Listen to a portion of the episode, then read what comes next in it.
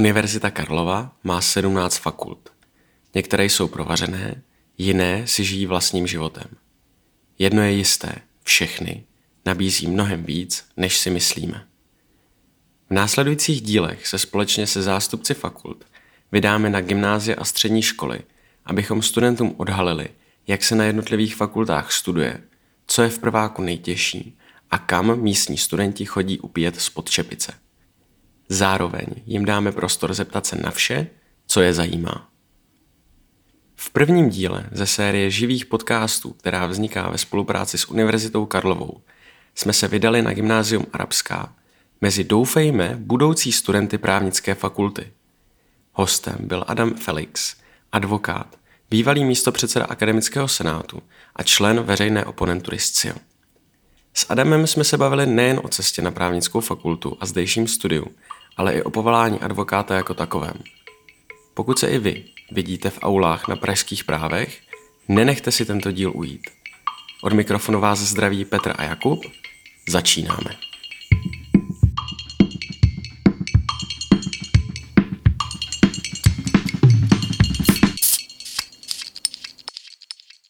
Adam Felix, advokát, člen kontrolní rady a intervenující kárný žalobce České advokátní komory, člen veřejné oponentury SCIO a toho času místo předseda Akademického senátu právnické fakulty Univerzity Karlovy. Adame, moc děkujeme, že jsi na nás udělal čas. Ahoj, dobrý den. A děkujeme taky Gymnáziu Arabská v jehož prostorách a za přítomnosti jehož studentů tento podcast vzniká. Um, Adame, to je docela hodně oblastí zájmu. Mohl bys prosím tě jenom rychle vysvětlit, co znamená člen kontrolní rady a intervenující kárný žalobce České advokátní komory? To je v podstatě jenom jedna oblast zájmu. Eh, Česká, Česká advokátní komora jako jedna z mála eh, stavovských institucí nebo komor má vlastní kontrolní vnitřní mechanismus, který se u nás nazývá kontrolní rada, do kterého se volí vždy členové Eh, každé čtyři roky na sněmu advokátním a já jsem se stal členem eh, té současné kontrolní rady a kontrolní rada má za úkol eh, kontrolovat správný výkon advokacie v České republice, tak aby se advokáti nedopouštěli kárných provinění a vůči klientům vždy vystupovali tak, jak vystupovat mají a hájili jejich zájmy, tak jak je hájit musí ze zákona. Pakliže kterýkoliv z advokátů své stavovské povinnosti poruší, pak si samozřejmě může na něj klient nebo kdokoliv jiný stěžovat právě u nás u kontrolní rady. Kontrolní rada vyhodnocuje potom, jestli se advokát dopustil kárného provinění, zdali porušil některé z ustanovení zákona o advokaci nebo některý z vnitřních předpisů České advokátní komory, typicky etický kodex. A pak, když se známe, že advokát opravdu porušil své povinnosti, pak na něm na něj podáme kárnou žalobu a my jako intervenující kární žalobci, který nás je 20, Eh, potom zastupujeme Českou advokátní komoru před eh, eh, kárními senáty, které jsou zase složené z advokátů a nebohé advokáty, kteří se dopustí prohřešku, potom soudíme a vnitřně potrestáme od napomenutí až po vyškrtnutí z České advokátní komory. Samozřejmě záleží na tom, jak moc se prohřešíte proti, proti předpisům a proti zákonu. Takže ve zkratce to je v podstatě jenom uh, nějaký výkon vnitřní kontroly našeho stavovského, naší stavovské organizace a snažíme se na České advokátní komoře samozřejmě zlepšovat obraz advokacie, protože těch šrámů jsme utrpěli v poslední době hodně.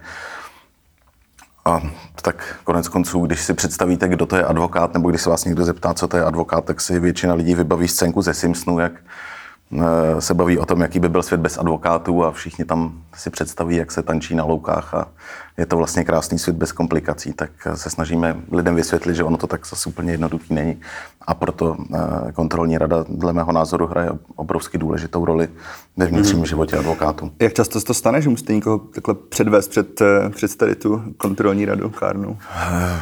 Víckrát, než bychom chtěli. To jsem čekal. Těch stížností přibývá raketovým množstvím, ale musíme si uvědomit, že advokátů je v České republice momentálně 13 tisíc a samozřejmě ve 13 tisících eh, individuí už se najde někdo, kdo hm, využívá ty nástroje, které máme a ze zákona hm, jsme velice privilegované povolání a někdo prostě zneužije ten, tento svůj status eh, k vlastnímu obohacení nebo ke sjednání vlastní výhody. Takže eh, bohužel více stížností, než bychom chtěli, ale zase je správné, že stížnosti někdo podávat může, můžou se dovolávat spravedlnosti a že my opravdu se snažíme transparentním způsobem a, a spravedlivě rozhodovat ty případy a, a bránit klienty proti loupeživým kolegům. Adame, pojďme se teď vrátit zpátky do tvých gymnaziálních let tady na arabský. A strašili tě učitelé tím, eh, že na výšce bude všechno definitivní, že třeba nebudeš moct eh, nedodržovat termíny a podobně? Hmm. Tady nás nikdo nikdy moc nestrašil. Já, já na, na, na arabskou vzpomínám v podstatě jenom v dobrým. Naši profesoři byli skvělí. Eh, hlavně přišlo mi, že já jsem odmaturoval před 15 lety, takže profesorský sbor byl tehdy velice mladý, nebo aspoň složení mých vyučujících bylo velice mladé a bylo to fajn. Um, arabská je poměrně proslavená tím, že na své studenty klade poměrně vysoké nároky, takže nikdo... A ještě, jsem ještě, ještě ke všemu jsem chodil na přírodovědnou větev, takže potom přechod do té humanity čisté, což jsou práva, tak uh, nás tady drtila paní ředitelka Hamalterová matematikou a naštěstí potom, protože jsem ne, nematuroval z matematiky, tak tak eh, nevěnovala nám takovou pozornost té části třídy, která nematurovala, ale mm, jako nikdo nás tady nestrašil, eh, spíš na nás kladl poměrně jako mm, abych neřekl náročné cíle, spíš chtěli, abychom nějakým způsobem vyrostli, tudíž jako tomu odpovídala i skladba té, té výuky a jako bylo to samozřejmě náročnější než asi na nějakém běžném gymnáziu, ale že by to bylo něco, co by nás eh, strašilo nebo deprimovalo, tak si myslím, že to úplně asi takhle nebylo. Takže na vejšce si žádný velký problém neměl náhodou? Uh, Co se týče té tý, kázně, řekněme, dodržování termínu a podobně. Právnická fakulta je panková trošku. Tam jde každý sám za sebe a tam už mu ty vyučující nevěnují takovou pozornost jako tady, rozhodně ne individuální. Asi se to teďka trošku mění, snaží se to hodně změnit, nicméně já, když jsem studoval právnickou fakultu, tak uh, my jsme neměli žádný systém kruhů ani, ani nějakých skupin studijních, my jsme byli prostě ročník, nás bylo 780 a každý sám za sebe. Já jsem měl velkou výhodu v tom, že nevím, jestli jste někdy někdo na právnické fakultě byl, my máme takové dvě nebo tři, dvě, máme dvě nebo tři místa, která jsou proslavená všeobecně. První místo se jmenuje Bazén, což je velká vstupní hala, která je vyložena mrakotnickou žulou a vypadá to jako vypuštěný bazén, proto se tomu říká bazén. A pak je tam takzvaná stovka, což je kolegium maximum, eh, největší přednášková eh, místnost na Univerzitě Karlově, která pojme až zhruba tisíc lidí. A oni vás prostě první den posadí do toho kolegia Maxima, kde je první takzvaná multi, multidimenzionální přednáška. A v kolegiu se sedí tak, že máte sezení dole v přízemí a potom tam jsou dva ochozy a na, ochozech, na ochozech se taky sedí. A já jsem si sednul schodu okolností na správný ochoz vpravo a tam se utvořila taková skupina lidí, kde hned první den koloval, koloval papír, kdo jdete po první přednášce na pivo. A s touhletou partou jsme zůstali až do konce studia a do dneška se všichni kamarádíme a e, to byl můj ročník, to, byl, to byla skupina lidí, kterou jsme si okolo sebe my vytvořili, takové mikroklima a e, to je asi nejdůležitější, najít si prostě na fakultě e, část zpřízněných duší a, a proplout to nějak spolu, protože mm, vzájemná pomoc při výuce a při učení je, je strašně důležitá. Na státnice jsme se vlastně učili všichni skupinově. To, ale je tam ta individuální část, kdy musí mít člověk sitz fleisch, což z Gimplu asi úplně nemá. Eh, no to, to se na fakultě musí naučit, prostě umět si sednout ke stohu knih a takhle prostě přečíst. No. A to se jinak nedá udělat, než si člověk sedne a čte. Já nás ještě na chviličku vrátím zpátky eh, na gymnázium. Mm-hmm. Mě by zajímalo, jak tě gymnázium připravilo na vysokou školu, a to jak z hlediska přijímaček, tak i z hlediska samotného studia. Já myslím, že docela dobře, protože ve čtvrtém ročníku eh, mně přišlo, že vyučující věnovali velkou pozornost tomu, kam se který jednotlivý student se hlásit a poskytovali tady poměrně eh, širokou paletu, ať už seminářů, které byly zaměřeny tematicky na ty obory, na které se člověk chtěl hlásit. Já jsem například chodil do vědeckého semináře paní profesorky a teďka to je ten problém, když jste 15 let eh, po maturitě. Paní profesorka Alena Horáčková té jsem chodil. Na přípravu z dějepisu, a to musím říct, že ta průprava dějepisná tam byla přijímačkám na, na vysokou školu absolutně k nezaplacení. To, to byl seminář, který mě připravil naprosto fenomenálně z dějin 20. století a to, to opravdu jako to, to byla naprostá paráda. A z toho jsem čerpal potom i, i celé studium eh, na vysoké škole. To opravdu jako to množství předaných informací bylo takové, že vystačilo i na vysokoškolskou výuku s nějakým dopřesněním potom eh, z vysokoškolských učebnic, ale jako to množství seminářů, které tady bylo poskytováno, bylo naprosto dostačující pro to, abychom se dokázali dostat na vysokou školu s tím, že ještě potom eh, byla možnost eh, nějakých eh, jiných kurzů mimo, typicky kurzy z CIO, kdy škola nám zprostředkovávala i možnosti, jak nějak se dostat tady na ty přípravné kurzy k vysokoškolským přijímačkám, které SCIO tehdy připravovalo individuálně pro právnickou fakultu. Dneska už se na právnickou fakultu dělají ty národní srovnávací zkoušky. Že SCIO přípravu a různé učebnice bys určitě doporučil pro ty lidi, kteří se hlásí na Gimple, eh, na, Gimple, na práva. Je, je lepší si prostě udělat tu přípravu, než tam mít eh, z vole na ty příjmečky?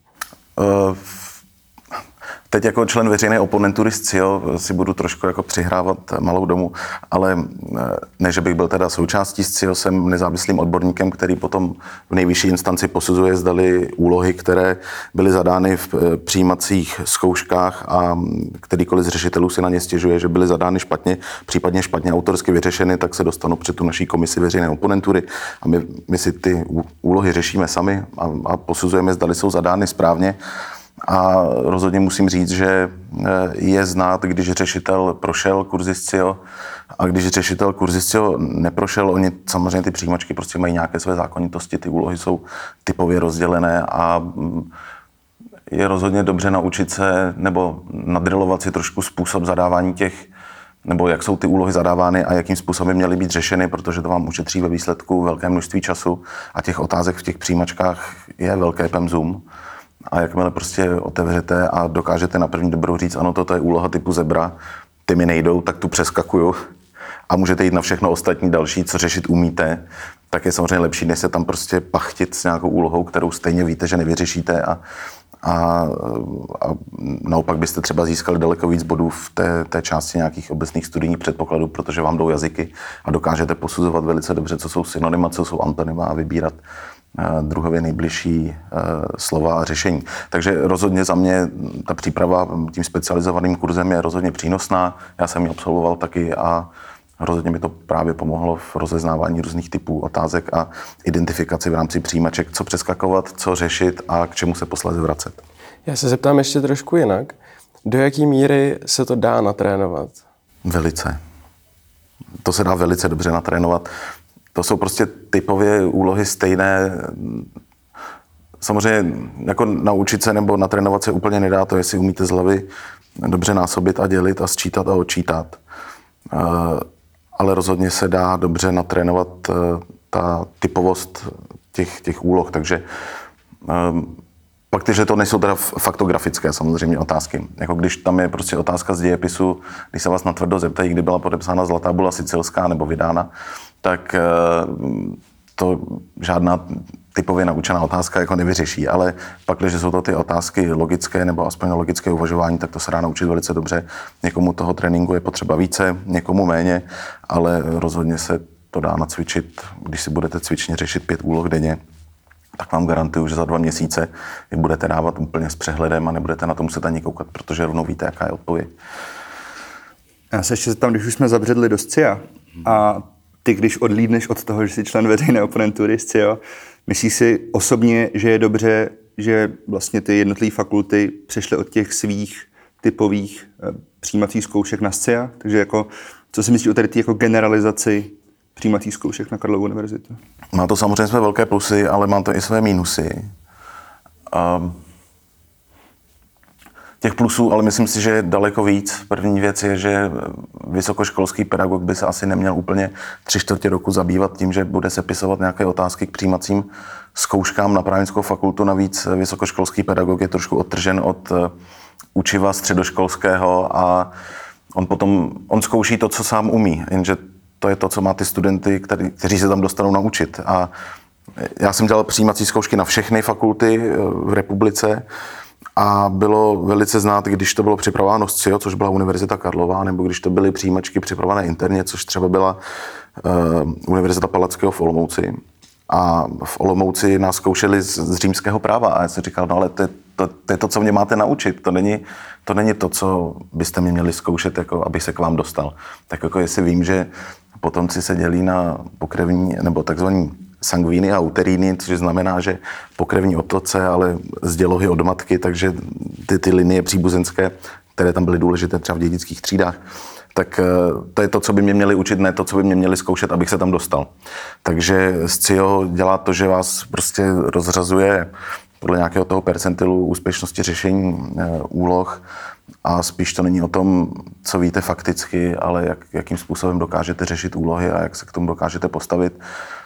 A já jsem, osobně jsem odpůrcem připravování zkoušek eh, interních, nebo respektive přijímaček interních, protože ono taky vy si vymyslíte nejdřív odpověď, pak si k ní vymyslíte otázku, ale pak už to neuděláte zase kruhem zpátky, že byste si přečetli nejdřív tu otázku a pak k ní hledali odpověď. A je možné, že ta otázka jde zodpovědět eh, několika různými způsoby, které zrovna v, ten, v tu chvíli nedokážete, nedokážete eh, posoudit. A ten proces třeba ve SCIU, který je, kdy máte někoho, kdo je autorem úlohy, pak máte nějaký řešitelský tým, který to autorovi scenzuruje nebo respektive s nějakým způsobem prověří, vrátí mu to zpátky, řekne, ta úloha má tyto nedostatky z našeho pohledu, on to opraví a jede to prostě na více kol, takže ta úloha je vyřešená mnohokrát, aby se právě eliminovalo riziko možných dalších odpovědí, to na té fakultě prostě na to není čas. Ty vyučující se musí věnovat svým studentům a ne přípravě přijímacích zkoušek. A když si vezmete, že na právnickou fakultu Univerzity Karlovy se v mém roce podle mě hlásilo asi 6,5 tisíce lidí, tak eh, to není prostě žádná, to, to není žádná lehká disciplína. Prostě přijímačky jsou za mě odborná disciplína sama o sobě a má to dělat někdo, kdo je v tom profesionál. A ne někdo, kdo to dělá mm-hmm. tak vedle při práci a ještě za to není pořádně placen. Adame, nastane situace, kdy já ty SCIA neudělám mm-hmm. a rozhodnu se jít do nultého ročníku. Myslíš, že se to vyplatí? Uh, nať ztrácet čas, to je první věc.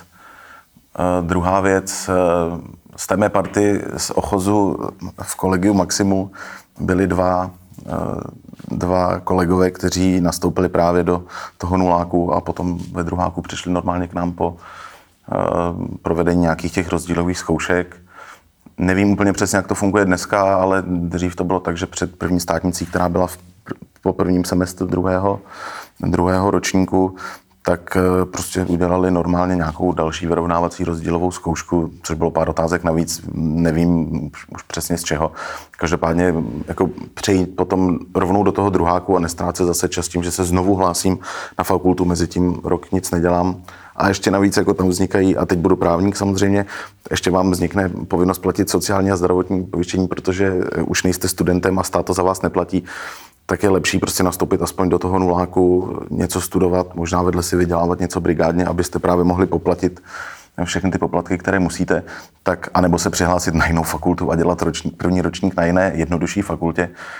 Spousta mých spolužáků chodila třeba na evangelickou teologickou fakultu, myslím. Někdo se dokonce přihlásil na matfis, protože tam brali bez zkoušek. Samozřejmě věděli, že je z matematiky vylejou, ale oni tam potřebovali aspoň ten rok zůstat, aby byli pořád studenti ale nulák se podle mě vyplatí, protože prostě ty, ty znalosti už vám nikdo nevezme. Navíc i kdybyste se z toho nuláku nedostali a dělali stejně znovu přijímačky, tak už eh, máte naučeno trochu víc a víte, a víte, do čeho jdete. Takže za mě nulák je dobrá možnost. Nulák je placený? Eh, asi předpokládám, že byl, ano. Ta, ta, mm-hmm.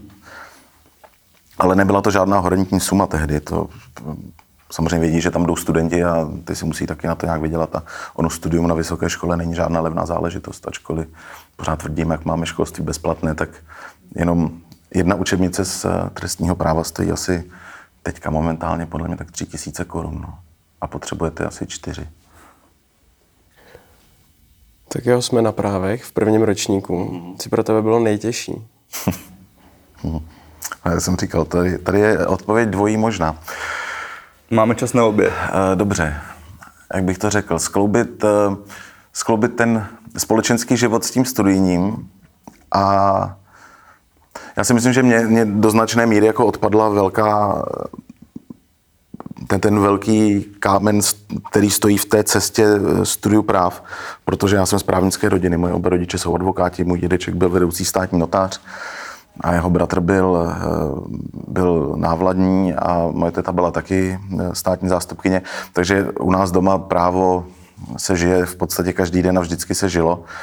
Ne, že bych teda chtěl být právníkem od narození, to teda vůbec. Já jsem se rozhodoval mezi medicínou a, a právě.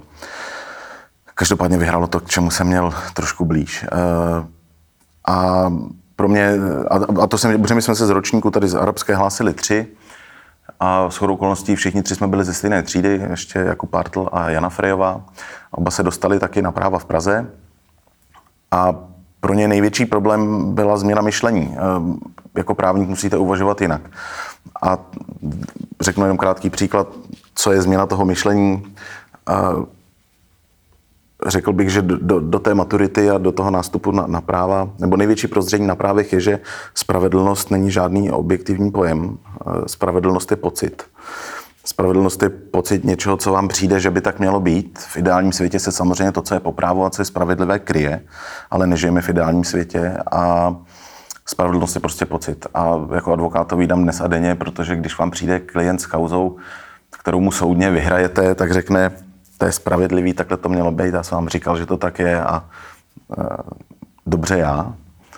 A když to prohrajete, tak vám řekne, že to je, i když je to po právu, tak vám řekne, že to je nespravedlivé a vy jste to, vy jste to zkazil a měl jste si řídit e, jejich pokyny. Takže e, jeho spravedlnost je prostě nějaký subjektivní pocit, subjektivní vnímání situace, která zrovna mě nějakým způsobem zajímá. E, to, co je po právu, je objektivní stav, který prostě se, eh, který je podle zákona a, a rozdíl mezi tím, co je po právu a co je spravedlivé, je občas jako naprosto diametrálně odlišná záležitost a spousta lidí s tím má morální problém. Nebo nedokáže si, nebo hrozně těžce se vyrovná s tím, že to, co je po právu, není zrovna spravedlivé. A to, co je spravedlivé, není po právu. Takže e, tam, tam nastává podle mě ta první, e, ten první zásadní problém. Uvědomit si, že my budeme technokrati a budeme dělníci práva, jak se s oblibou říká, a my musíme řešit to, co je po právu a potom až v druhé řadě to, co je spravedlivé. No. Když se student eh, prvního ročníku právnické fakulty rozhodne, že chce nějakým způsobem eh, víc angažovat, jaké má možnosti? Existují nějaké spolky, nebo jak už jsme tady nakousli před mm. rozhovorem eh, akademický senát, mohl bys to nějak mm-hmm. rozvést, prosím? Jo, spolky rozhodně máme. Nejstarší spolek je právnický spolek Všehrt a ten funguje na právnické fakultě už v podstatě, já bych řekl, že minimálně nějakých 200 let nebo možná i díl. E, pak máme další dva spolky hlavní, Elza a Common Law Society. A samozřejmě přibývají spolky další. Máme i divadelní spolek na právnické fakultě a ten spolkový život bych řekl, že je docela bohatý. I ty spolky potom organizují pro ty nově nastoupivší studenty orientační eh, kurzy a jsou jim nápomocní k, nebo ty spolky jsou nápomocny k, k úspěšnému zapsání do prvního ročníku, zapsání všech přednášek, předmětů a to, co by měli prváci zvládnout. Mm, spolkový život je, je hezký a rozhodně bych každému doporučil, aby se do nějaké skupiny přidal když si nenajde skupinu vlastní. Já jsem ve spolku v podstatě nikdy nebyl, protože jsem měl okolo sebe můj spolek, ale ten, ten byl velice specifický a řekl bych, že i v našem ročníku byl takový jako neopakovatelný. Kdybyste se chtěli angažovat politicky, tak pak je tam samozřejmě k dispozici akademický senát. A akademický senát, jakožto eh, nejvyšší reprezentant eh, akademické moci, volí a odvolává děkana a ten velký akademický senát univerzity volí a odvolává rektora, tak eh, akademický senát je místo, kde se dá prostě řešit day-to-day business fakulty a tam můžete mít vliv na to, jak fakulta vypadá, jak učí a je to takový, je to prostě parlament, parlament univerzity a fakulty. Eh, já jsem v Senátu strávil něco přes rok a podařilo se nám toho změnit hodně ale je to teda poměrně náročná záležitost na nervy, protože akademická politika je ještě horší než ta reálná politika. Tam ambiciozní studenti, ješitní profesoři, tam je to, je to výživné, ale rozhodně je to obohacující. Mm-hmm. Jak moc jsou uh, práva nebo právnická fakulta Univerzity Karlovy náročná na docházku? Doporučil bys třeba začít pracovat uh, v oboru v prváku nebo někdy později? Já řeknu možná nepopulární věc a to je, že když studuji, tak mám studovat a když pracuji, tak mám pracovat. Takže um, já ne, nedoporučuji úplně jako hned v prváku nebo v druháku nastoupit někam na praxi. Um, Ono totiž i se teďka poměrně zpřísnila uh, ta kritéria pro vypisování zápočtů a připouštění ke zkouškám, kdy se vytvořil systém nějakých prerekvizit, které je potřeba vykonat a už to není tak, že můžete právnickou fakultou proplout jako já, že si všechno naskládáte až do těch dalších ročníků a můžete si to rozložit v podstatě podle svého a modulárně si přeskládáte studium. Dneska už opravdu ty ročníkové systémy fungují, že prostě, aby vás pustili do druháku, tak musíte mít nutně hotové postupové zkoušky z obecných právních dějin a, a myslím, že i z českých a československých právních dějin a možná i něco z římského práva a z teorie práva a rozhodně vás potom jako nikdo nepustí dál. Eh, já si myslím, že věnovat se studiu není špatně eh, a na docházku teďka je to náročnější, než to bývalo za nás ale to nutně neznamená, že to je špatně. Já si myslím, že prostě student by v té škole sedět měl a měl by se snažit naučit co nejvíc může. Ono to v té praxi potom taky výsledku pomůže, protože zákony se vám mění každé úterý a čtvrtek, kdy zasedá poslanecká sněmovna. A když se nenaučíte základní principy a jenom v praxi se naučíte to, jak zní zákon, tak ten zákon zítra nemusí vůbec platit. Takže jakmile vám ten zákon vezmu z ruky, což se ukázalo při rekodifikaci civilního práva s novým občanským zákonníkem, tam se přesně ukázalo, kdo z kolegů eh, umí právní teorii a kdo z kolegů měl naučeno jenom starý zákon z paměti, protože když jim ten starý zákon vzali, tak oni nebyli schopni podle nového zákona fungovat, protože neovládali základní principy civilního práva. A kolegové, kteří na té fakultě seděli trošku díl a ty knihy přečetli, tak se s tím novým zákonem dokázali poprat trochu víc, protože prostě chápali ty principy, na kterých je to vystaveno. Tím nutně neříkám, že jsem fanoušek nového občanského zákonníku, ale eh, Rozhodně si myslím, že studovat ano, co nejvíce to jde a na ty praxe začít, začít chodit až v třeba ve vyšším ročníku, ve třetíku, ve čtvrtáku.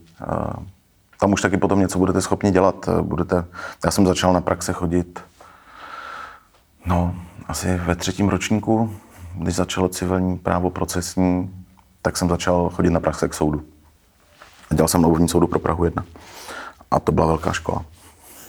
Kdybychom se chytli toho, co jsi řekl, a to studovat co nejvíc, mm-hmm. tak dostuduju magistra a mám teda ještě potřebu se nějak potom dál vzdělávat, tak eh, samozřejmě můžeme jít jako na doktorát. Já si dokážu představit tady s Petrem, co znamená studovat doktorát na přírodovědných oborech, ale co to znamená na právech? Tak u nás je velký a malý doktorát. Uh, vyjdete z fakulty a jste magistr. My říkáme lékárník. A Potom si můžete rozhodnout, jestli se přihlásíte do rigorózního řízení, nebo jestli si podáte přihlášku do doktorského studijního programu. Ta volba je... tak s magistrem jste plnohodnotný právník a vůbec nic vám nebrání prostě jít dál. A, a spousta mých kolegů jsou magistři a jsou to brilantní právníci, advokáti, soudci, státní zástupci, notáři. A, a to rigorózní řízení je prostě jenom proto, abyste měli před jménem Judr. Znamená to, že složíte další státní zkoušku a napíšete další elaborát na 120 stran nebo kolik. Takže je to spíš taková jako pocitová věc. Je to pocitová věc. Tak nějak jako všichni cítíme, aspoň teda u nás, že RNDR, což je ekvivalent Judr, je spíš taková jako symbolika, která se uznává v Čechách a možná v Polsku. Mm-hmm. Já mám trochu pocit, že jako právníci a advokáti tak jako trochu cítí potřebu jako být judrem, ale když to vlastně není úplně potřeba, teda ne? A potom vám stejně každý říká, pane doktore, když jste magistr. Jo, to je uh, paradox našeho světa u nás jako hrozně, řekl bych, až přemrštěně hraje na, na tituly a na pozlátka a na... Já sám se tituly jako je moc nepoužívám, ale když jdete k doktorovi, tak to funguje, to je skvělý. Když řeknete, že jste judr a ještě PhD, tak to jako, to je hned, pane doktore. Je to strašný, ale je to tak. Eh, u soudu vám každý říká, pane doktore, a nevím, já, já jsem si udělal oba teda ty, oba ty tituly do doktorského studia jsem šel, protože eh, když jsem skončil studium, tak se tady rozvíjela úplně nová oblast práva, což byla trestní odpovědnost právnických osob. U nás institut neúplně nový, ale hodně neprobádaný a hodně eh, specifický.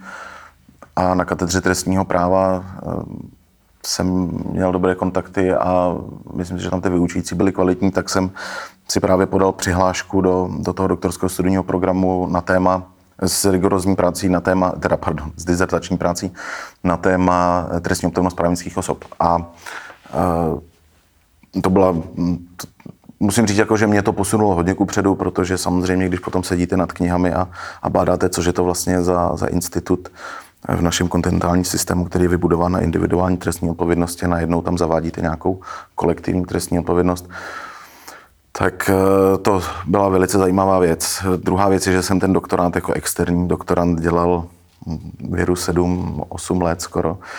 A uh, ideální doba studia je 3. Uh, ale zase pracoval jsem u toho a potom, abych opravdu dopsal tu, tu dizertačku, tak jsem si musel vzít skoro tři měsíce dovolenou. A, nebo dovolenou. Advokáti nemají dovolenou. Advokáti prostě jenom nechodí do práce. Protože my jsme svobodné povolání, nás nikdo nezaměstnává. Nás jenom platí klienti za odvedenou práci. Takže eh, o chlebu a vodě tři měsíce doma, hezky psát a dopsat 250 eh, stran dizertační práce a posléze obhájit před eh, vlastně celou katedrou. No. To, tomu, kdo chce se něčemu více věnovat a chce se do něčeho zahloubat a posléze by se viděl i v té akademické sféře, že by chtěl učit, tak doktorské studium je naprosto nezbytná záležitost. Pro toho, kdo chce být čistě v praxi a s akademií už se nikdy nepotkat, tak si může dodělat jen toho judra, aby uh, si mohl psát judra a cítil se dobře, ale taky nemusí a může být úplně stejně dobrým advokátem nebo jakýmkoliv jiným právním povoláním nebo justičním povoláním, které se mu zlíbí. Máme judra, cítíme se dobře, už můžeme mm-hmm. jít z té školy pryč. A jak se člověk dostane k tomu, aby se stal advokátem? Možná řekni na začátek, co je právník a co je advokát, jaký je mezi tím rozdíl? Právník je kdokoliv, kdo vystuduje kteroukoliv právnickou fakultu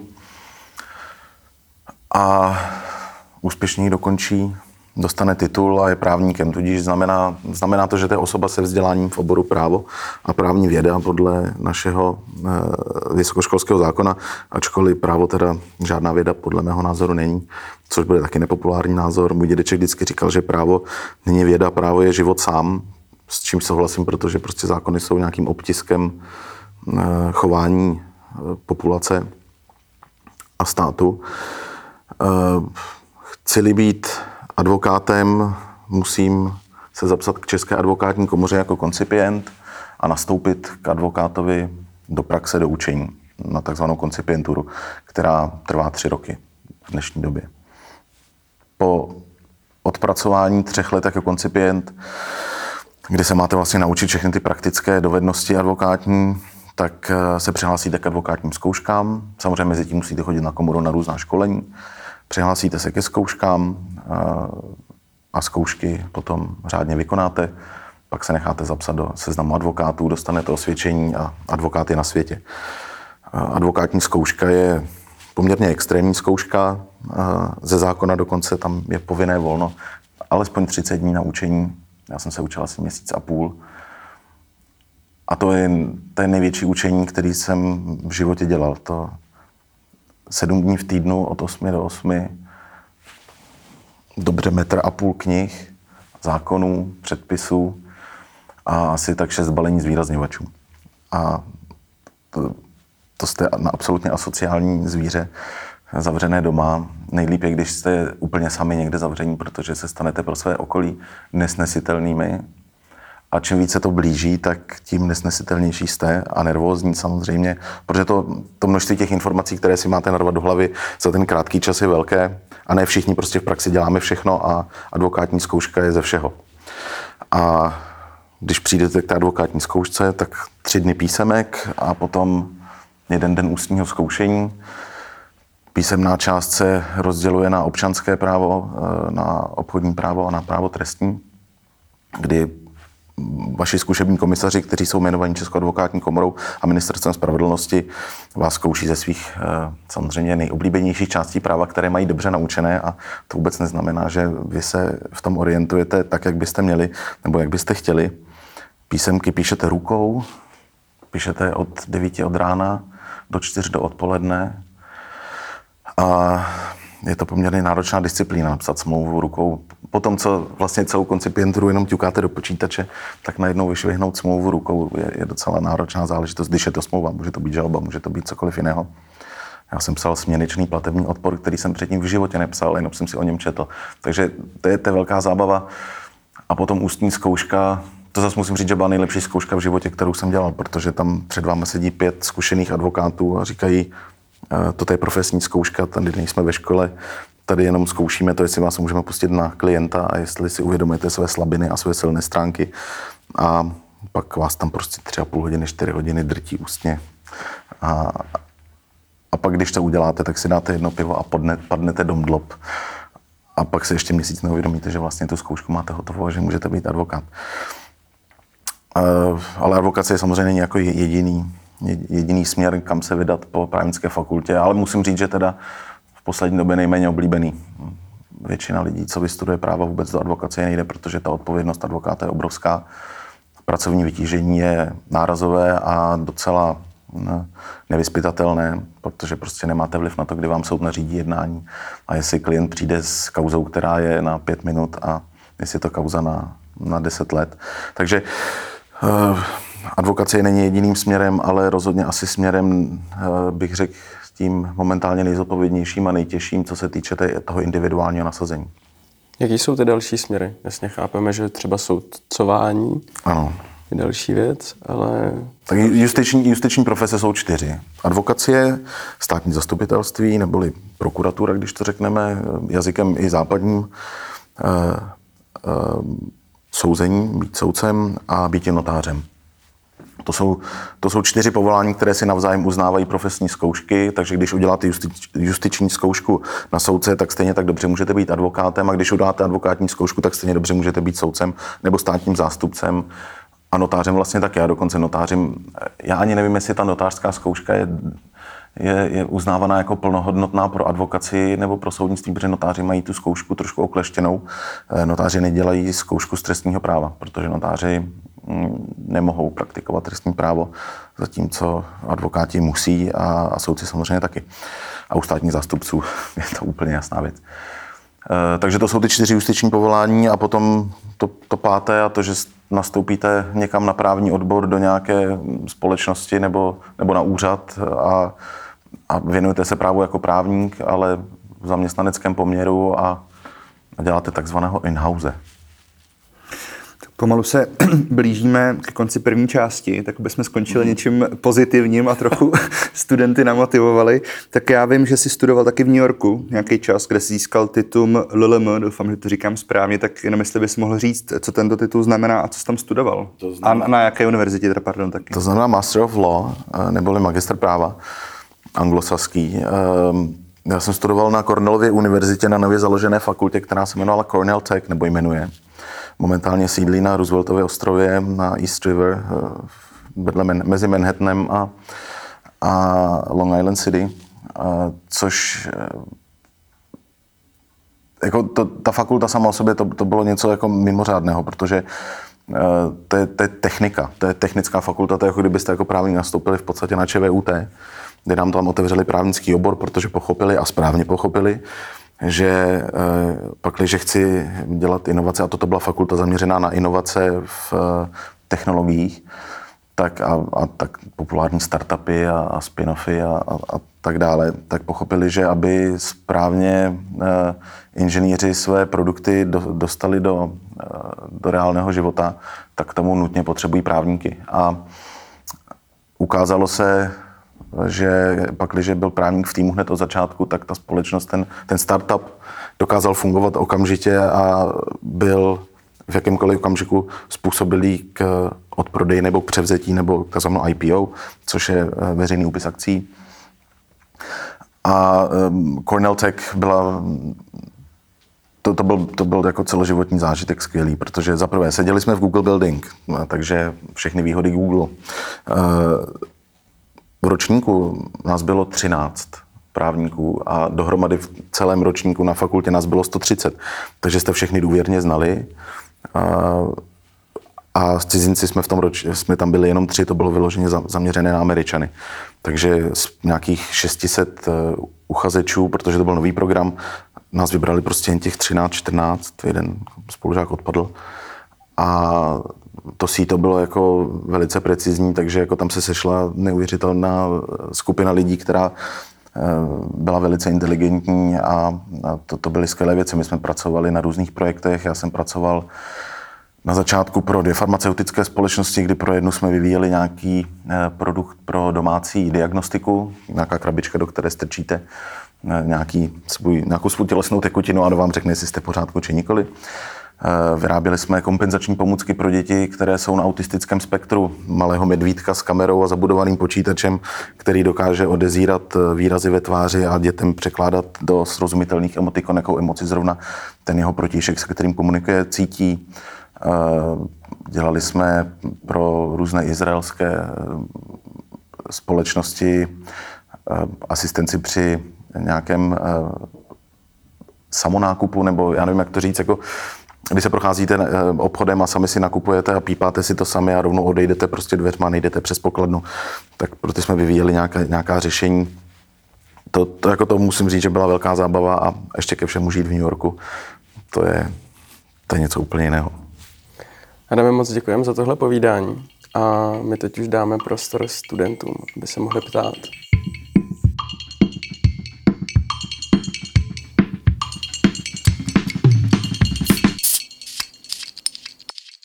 Dobrý den, já doufám, že to teď zvládnu teda sformulovat, ale chtěla jsem se zeptat, přijde mi, že jsou jako třeba dva takový typy studentů. Ti, kteří zvládají dobře tohle drcení se informací, nedělá jim to takový problém a pak jsou takový, který tenhle student, ten studijní typ třeba úplně nejsou.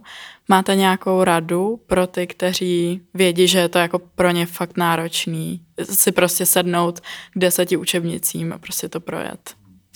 To je dobrá otázka, děkuji za ní. Eh, já taky nejsem ten člověk, který by se jako rád memoroval. Já já, já nesnáším memorování a myslím si, že i špatně, protože, jak říkám, ty, ty zákony se mění každé úterý a čtvrtek. Je dobře vědět, kde tu informaci hledat a mít nějaké povšech, nějakou povšechnou znalost, kde ji najít. Ale samozřejmě ne všichni vyučující na fakultě to tak mají. Sám jsem byl vyhozen od zkoušky z, uh, obchodního práva, protože jsem neuměl naspamět tři paragrafy za sebou uh, slovo od slova. Takže, uh, a vnímám to jako velkou křivdu samozřejmě. Je to asi o tom,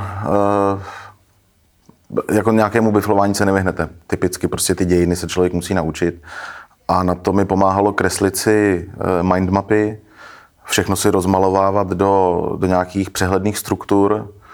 E, typicky nějaké, když eh, se potom ponoříte do českých a československých právních dějin, tak tomu ještě předchází celá historická perioda Rakouska-Uherska, které bylo mimořádně byrokratické a s oblibou měnilo názvy úřadů a z nějakých tajných poradních rad a, a tajemníků a, a velkých rad a teď se to měnilo všechno každé dva roky. A tam mi pomohlo opravdu to rozkreslovat a vytvářet si mnemotechnické pomůcky. Takže když jsem se třeba, nevím, učil posledních Uh, nějaký poslední čtyři cary Ruska, abych prostě prošel nějakou zkouškou, tak jsem si zapamatoval, že to je Amám, Alexandr Mikuláš, Alexandr, Alexandr Mikuláš. A nebo pět posledních, takže jako vytvářet si nějaké, nějaké pomůcky, malovat si to, vybarvovat si. Největším přítelem právníka je eh, sada zvýrazňovačů. To těch vy, vypořádá, vy, vypatláte na fakultě do, do úzetek takzvaných neboli úplného zní zákona. To jsou také sešity. Eh, těch vypatláte opravdu spoustu. A potom ještě existují samozřejmě nějaké výtahy a výcuci. Oni to naši profesoři nevidí rádi, že se z toho učíme, ale zase na druhou stranu Eh, právnická fakulta v Praze nevydává žádná skripta, ona vydává jenom učebnice. A to, aby jsme si ty učebnice přidali do skript, tak to jsou, to jsou ty výtahy a výcuci a z těch se dá taky učit a prostě nejlepší je vytvořit si nějakou základní strukturu a potom si to do toho dokreslovat a domalovávat. Jinak to nejde. Ale přečíst to bohužel musíte. Máme nějaký další dotaz? Tak já bych se chtěl zeptat, co se po mně jako o studentu prvního ročníku bude očekávat, protože mnoho přátel mi říkalo, že hnedka na prvních přednáškách se na ně házejí odborný termíny, který na Gimplu nikdy neslyšeli. Mm-hmm. Na první přednášce se hlavně dozvíte, že právo je multidimenzionální fenomén, což upřímně řečeno je i blbá židla, jo? To, protože prostě nějaká trojrozměrna existuje v čase a v prostoru, takže taky multidimenzionální, úžasná věc. Takže nic neříkající definice, oposaná velice odborná slova a vůbec nic vám to neřekne. Eh, ano, eh, právnická fakulta je domem odborných termínů, někdy až zbytečně složitých. Eh, dopředu si asi ale nemá nic moc jako cenu načítat hold, jako nikdo tam na vás jako úplně čekat nebude a že by vám to vysvětloval úplně, úplně polopaticky, to se asi úplně říct nedá. Já si myslím, že je nejlepší to přetrpět, ten první semestr a postupně, jak se budete dočítat tu látku v těch učebnicích, tak začnete chápat, co ty termíny znamenají. Ono ostatně i tady určitě máte eh, v rámci ZSV se učí nějaké právo a nějaké základní eh, termíny budete umět. Akorát ano, u nás se hodně používá latina, takže když tady řekneme indubio pro reo, což znamená v pochybnostech ve prospěch, v češtině řekneme v pochybnostech ve prospěch, ve, středoško, ve středoškolské učebnici je to napsáno česky, ale potom na vás mm, naši profesoři vytasí ten, ten latinský překlad, respektive ten latinský originál, tak chápu, že se to jako chroustá blbě, no, ale do toho doběhnete a naučíte se to. A kdybyste chtěl, tak existuje slovníček římských eh, pouček a, a principů a tam, si, tam se to dá jako velice jednoduše dohledat a když tomu nerozumíte, tak si to prostě najdete v seznamu, zjistíte, co ten princip vyjadřuje a, a potom vlastně pochopíte jisté látky, co, o, co jdou, o, o co jdou a jak, jak, to, jak to vlastně uchopit. No je také dobré říct, že tady ta termínová smršť není rozhodně výsadou práv. Tohle se vám stane úplně stejně na jakékoliv jiné fakultě, takže... Medicína možná ještě horší.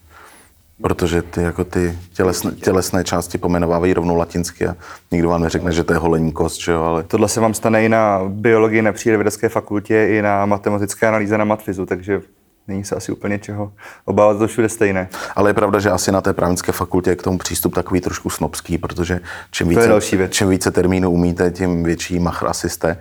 Ale já, já to úplně nemám rád a mm, ale naučíte se to, to, to, to jako doběhnete. A... Tak další otázka? Já bych se chtěla zeptat k těm scium zpětně. A když jste dělal, tak konkrétně ten test obecných studijních předpokladů je údajně test výkonnosti ve stresu. Že by mě zajímalo, jak tenkrát, když jste to psal a po celý jako další život, jak se vyrovnáváte se stresem vy. Mm-hmm, to, je, to je dobrá otázka. A to teda není jenom scio. Uh, když se vrátím k tomu SCIU, já jsem byl vlastně první ročník, kdy právnická fakulta si nechala dělat přijímačky od SCIA, ale nebyly to ještě ty národní srovnávací zkoušky. Ale ty jsem dělal taky, protože zrovna ten rok se nějak testovali a na Budějovický jsem to myslím psal na gymnáziu. Eh, ten, asi by se dalo souhlasit s tím výrokem, že to je opravdu jako eh, test eh, práce pod stresem, protože ty obecné studijní předpoklady nejsou nejsou žádné znalosti. To je právě o té typovosti těch úloh a když se naučíte typově ty úlohy, tak zrovna tuhle tu část prosvištíte velice jednoduše a velice rychle. Eh, tam je jediná poučka. Musíte si uvědomit, že se nehledají přesné odpovědi, ale odpovědi nejbližší a s tím letím to proplujete velice dobře. A ten stres, předcházení stresu hodně pomáhá příprava dobrá, obzvláště u těch přijímaček. Takže když se na ně, když to nepodceníte a naučíte se aspoň typově vyřešit pár těch jejich příkladů, tak rozhodně vám to na stresu ubere, protože jakmile uvidíte tu úlohu, tak si řeknete, ježiš, to je to, co už jsem řešil, skvělý úv, vyřeším, můžu dál, anebo vím, znám tuhle tu úlohu, vím, že mi nejde, tak si ji přeskočím a zase se vám uleví a, a poběžíte dál. A jak se vám začne zaplňovat ten odpovědní arch, tak začnete zjišťovat, že vlastně úplně v pohodě a to, že přeskočíte nějakou úlohu, no tak každý něco přeskočil. Eh, to zase vám tolik budu nesebere. Eh, takže jako rozhodně prostě platí, dobrá příprava je nejlepším prostředkem předcházení stresu a v profesním životě stres, no, eh, to řeší všichni kolegové advokáti a zejména advokáti, protože je takových proměných, které, na které vůbec nemáte vliv, že vám může přistát v podstatě cokoliv. Já jsem infarkt prodělal, eh, obrazně řečeno teda naštěstí, naposledy minulý pátek a to jsem myslel, že se opravdu, že to se mnou sekne, protože jsem zjistil, že jsem odeslal odvolání na soud a soud to odvolání založil do jiného spisu a Spravomocnil mě takzvaný rozsudek, který, takže to znamená, že mohl jít za exekutorem ten, kdo měl ten rozsudek v ruce a mohl postihnout mého klienta. Takže jsem volal na soud vyděšený, protože uplynuly všechny lhůty a to je velice rigidní systém. Říkám, já jsem vám posílal odvolání, ale eh, vy ho zjevně neregistrujete a na soudu řekli, nám v životě žádné odvolání nepřišlo. A to je okamžik, kdy, kdy na vás jdou mdloby a to je, to je konec prostě. A potom teda jsem nazval o hodinu později a našli to, protože to zařadili prostě do jiného spisu. Ale ten stres už vám nikdo nevrátí, že? To se do vás jako zapisuje jako do knihy. Dobré je eh, dělat si na sebe volný čas. Dneska je velice populární říkat ten work-life balance, což všichni požadují, ale už už se to dělá. Protože prostě vy nejste pánem svého času, pánem vašeho času je klient a soud. Ale aspoň se snažit urvat v těch volných chvílích co nejvíce času pro sebe, pro čas s blízkými, pro rodinu a dělat to, co vás baví. Mít nějakou vytipovanou aktivitu, která vás zbavuje stresu, nebo o ní víte, že, že vám dělá dobře, ať už je to čtení knih, nebo kopávání zahrady, nebo, nebo střelba na střelnici. Prostě mít nějakou aktivitu, která, která vám funguje. A rozhodně asi jako aspoň jednou týdně si zajít zaběhat nebo nějakým sportem vyčistit hlavu. To funguje taky dobře. A největší samozřejmě odbourávač stresu je to, když vyhrajete dobrou kauzu. To je pak v pohoda. No a občas taky zajdete do hospody. Uh, jsou právníci, kteří mají určité specializace, například rozvodoví právníci, doufám, že to říkám správně. Chtěla jsem se zeptat, jestli k těmhle těm specializacím je nutné se něco dále studovat, případně jestli právnická fakulta je schopna na tyhle ty specializace připravit. Mm-hmm. To je dobrá otázka, protože e, právnická fakulta zavedla už pár let zpátky takzvanou oborovou státní zkoušku, e, kdy v posledním ročníku, když děláte no, moje soubornou státní zkoušku, první a druhou část, civilní a veřejnou, tak e, děláte potom ještě jednu přídavnou státní zkoušku z oboru, ze kterého píšete diplomovou práci. A to, je, to by měla být ta vaše kvazi specializace. Ale samozřejmě nutné si potom uvědomit, že když přicházíte do toho praktického života, tak potom zase nutně musíte mít nějaký všeobecný záběr, protože zase potom ta profesní zkouška je ze všech oborů, eh, ze všech oborů práva. Tudíž nějaká jako předčasná specializace za mě je spíš na škodu. Já sám mám generální praxi, je jenom pár věcí, kterým se opravdu jako aktivně vyhýbám, což jsou, eh, což je stavební řízení a stavební právo, to mě jako ukrutně nebaví. Pak se snažím vyhýbat eh, rozvodům, ale ty bohužel dělám. ale spíš to majetkové vyrovnání potom, to už je jako nějaká mm, taková majetková agenda. A mm, jsou, jsou prostě věci, který, kterými se zabývat nechci, ale obecně si myslím, že je dobré, když eh, si právník zachová alespoň nějaký všeobecný přehled, protože potom samozřejmě ty problémy se kterými za vámi klient chodí, nejsou vyloženě zaškatulkovatelné, prostě vždycky je to komplexní problém, protože ho přinesl život a prostě má to spoustu aspektů. Spousta kolegů, která se opravdu civilně věnuje, nebo věnuje se opravdu jenom civilistice nebo obchodnímu právu a řeší vyloženě jenom obchodní případy a prodej nákup společností nebo takzvané korporátní věci, tak dost často už nevnímá aspekt třeba trestně právní a už nedokáže klientovi na jeho navržené řešení nějaké problematiky říct, no ale pozor, to by mohl vnímat eh, státní zástupce nebo orgán činný v trestním řízení jako, nevím, třeba krácení daně, když typicky účelově zvyšujete a snižujete základní kapitál společnosti, abyste se zbavili akcí, eh, což chápu, že teďka na vás sypu jako absolutně abstraktní pojmy pro vás, ale v podstatě je to eh, způsob, jakým vyvést peníze ze společnosti tak, abyste nemuseli zaplatit daň z příjmu tak eh, potom už to samozřejmě může v nějakém, nějakém bodě splňovat nebo naplňovat eh, znaky trestného činu, krácení daně a odvedení poplatku. A to ten civilista si třeba neuvědomí, když to trestní právo vůbec nedělá a naposledy ho měl opravdu na právnické fakultě a pak na něj úplně zapomněl. Takže jako za mě je specializace dobrá, eh, žádnou další zkoušku z toho dělat nemusíte, je to jenom na vás a na vašem samostudiu, jak moc se do, do které problematiky chcete zahloubat, ale myslím si, že jako přílišná specializace škodí klientovi a vám ve výsledku taky, protože člověk pak děsně zakrní. Ale má méně stresu. Já bych se chtěla zeptat, jestli pokud vystuduju právnickou fakultu v České republice, jestli jsem pak nějak jako mojí práci vázná na Českou republiku, nebo jestli je možný pracovat v zahraničí bez problémů. Já to možná trošku otočím a začnu tak, že abyste mohla pracovat v České republice, nebo eh, no ne pracovat úplně, třeba to neplatí pro ty in ale já, budu, já to vztahnu na, na moji profesi, já to vztahnu na advokaci. Pak, když chcete být advokátem v České republice, tak musíte vystudovat právnickou fakultu v České republice v akreditovaném programu podle vysokoškolského zákona. Pak, když chcete být advokátem v České republice s cizí školou, tak zaprvé musíte doložit, že to vzdělání na té cizí právnické fakultě odpovídá eh, objemem a rozsahem tomu vzdělávání tady v České republice, což, což se dělá přes takzvané nostrifikace. To dělá ministerstvo školství. A e, potom tady můžete praktikovat, když vám uznají to, to, to vzdělání, ale musíte dělat pod nějakým advokátem a potom si musíte udělat rozdílovou zkoušku do, na české právo, aby věděli, že ovládáte české právo a e, můžete tady vykonávat e, profesi advokáta. Když jdete do zahraničí, tak uh, úplně si netroufám hovořit za ostatní právní řády, ale v rámci Evropské unie to funguje tak, že můžete být buď to uh, zahraniční advokát nebo hostující advokát a můžete dělat pod kuratelou některého z advokátů, kteří jsou advokáty ve své zemi a můžete mu pomáhat, takže nemůžete za něj chodit na soudy, ale můžete normálně poskytovat právní poradenství. A pak, když si ještě doděláte nějakou potom další jakoby uznávací zkoušku, tak můžete i rozdílovou, tak můžete chodit i na ty soudy. Každopádně v rámci Evropské unie je to poměrně provázané a jde to. E, pro vás ale největší problém potom bude jazyková bariéra, protože právo je hodně o jazyku a obsaní a musíte se prostě naučit pracovat v tom jazyku tak, tak dobře, aby vaše texty, které píšete, nepřipouštěly, nebo připouštěly alespoň co nejmenší možnost odchylky při jejich výkladu. Takže když tu větu napíšete, tak se musí dát vyložit jedním způsobem, což je teda té vysoká škola jazyka.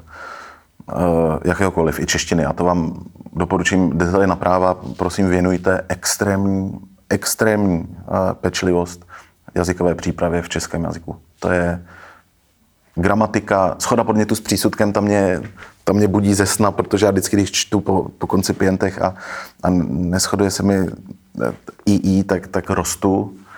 A ale protože jsem asi trošku gramernáci, ale prostě živíte se jazykem, živíte se psaním, tak to musí aspoň nějak vypadat. Venujte velkou pozornost stylistice, kdy někdo to po vás čte a jeho ten text musí chytit. Aby byla žaloba dobře uchopitelná pro soudce, který má rozsoudit, tak si to musí přečíst jako příběh a musíte mít prostě úvod, stať a závěr, musíte to gradovat a musíte to prodat jako scénář do Hollywoodu. To je, čím líp se to čte a čím více je to dynamický a čím méně jsou ty věty rozvitý jako šatý, tak tím spíš máte možnost na úspěch u soudu.